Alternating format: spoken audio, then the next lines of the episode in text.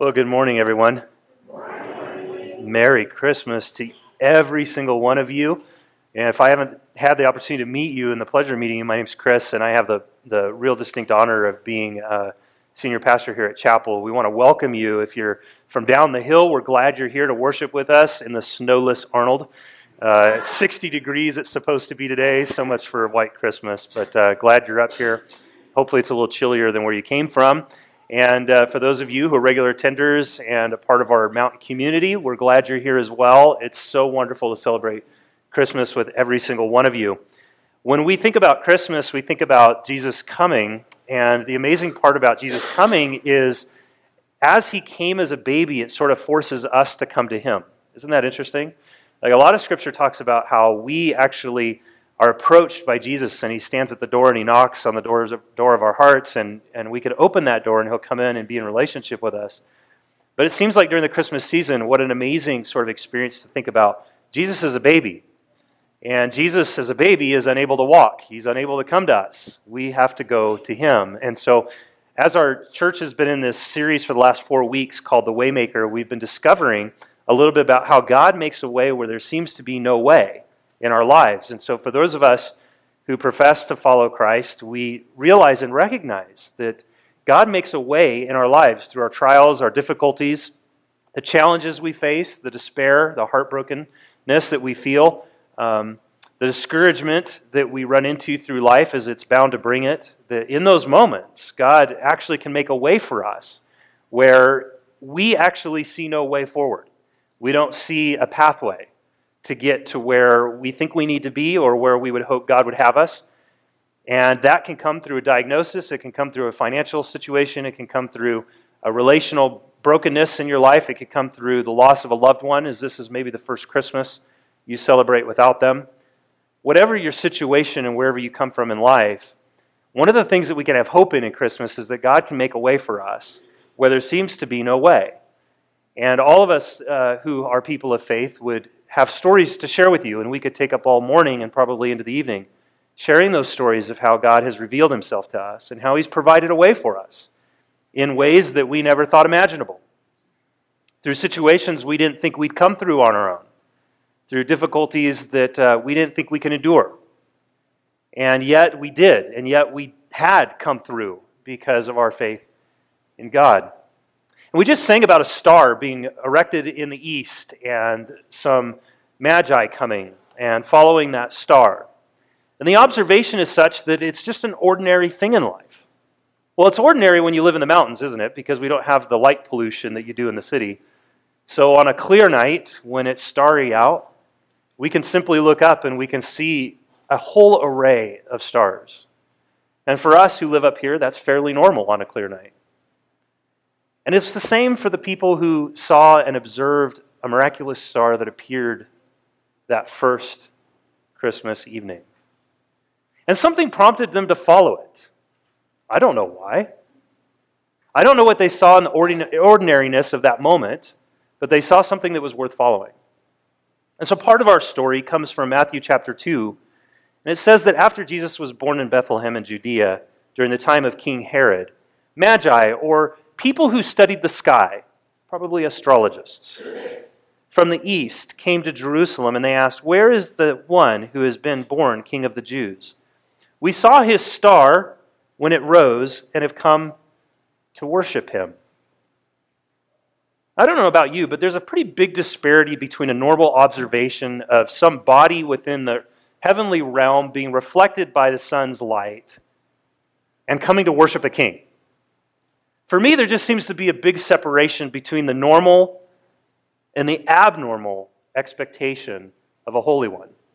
And not only the absurdity of a connection between a normal heavenly body and its meaning for some sort of extraordinary earthly meaning, but it seems odd that Jesus is called king by these people who do not know him, who are not Jewish, who do not share in the faith of the people of this land. Yet in this moment, they call him king. And as many of us know the story of Jesus as he grows, and in the Gospels as it's shared, why he came to earth to bring the kingdom of heaven here on this earth, to ultimately die for our sinfulness and brokenness, to restore what was lost. Jesus may have been a king, but he wasn't a king like any other person on earth.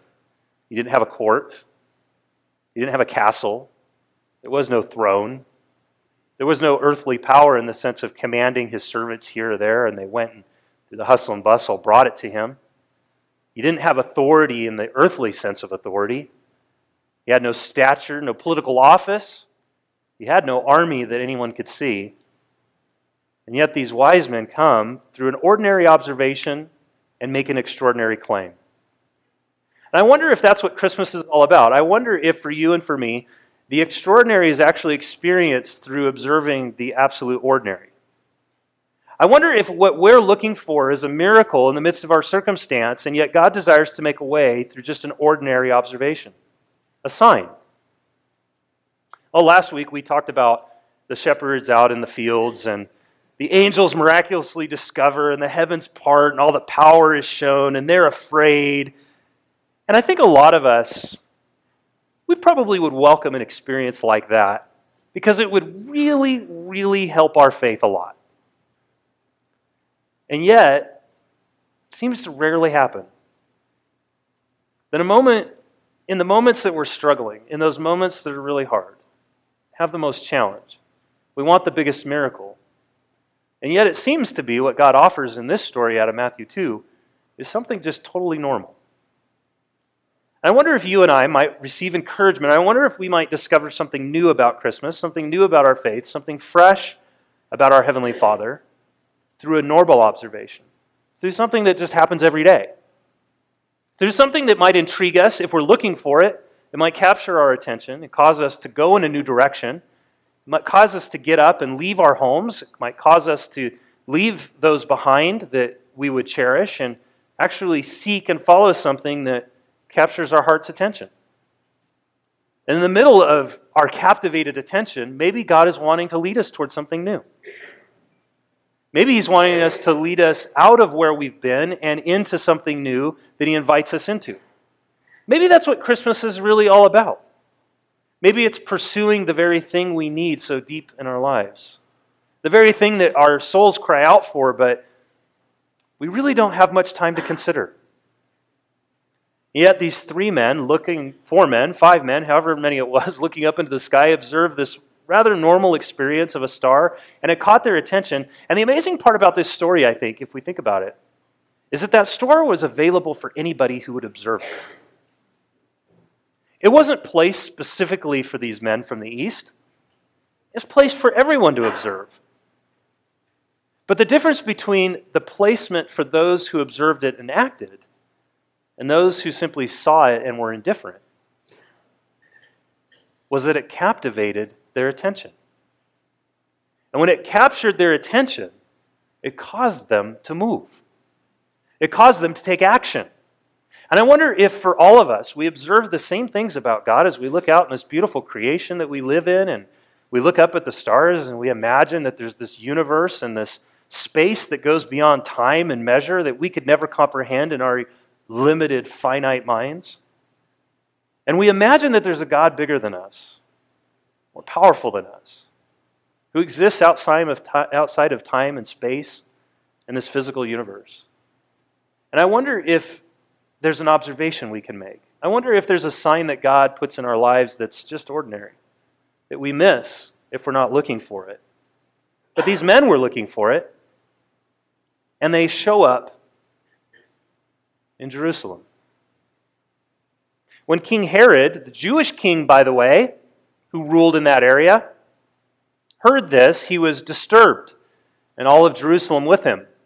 Well, it would be disturbing if you're a Jewish king and a group of people you didn't know, strangers, show up and, out of an ordinary observation, come and make some outrageous claim that a king of the Jews has been born. If you're King Herod, you're starting to think, wait a minute, I thought I was king. And yet, this declaration has been made by some foreigners that may cause you to question, may cause you to question your own status. And so he's disturbed.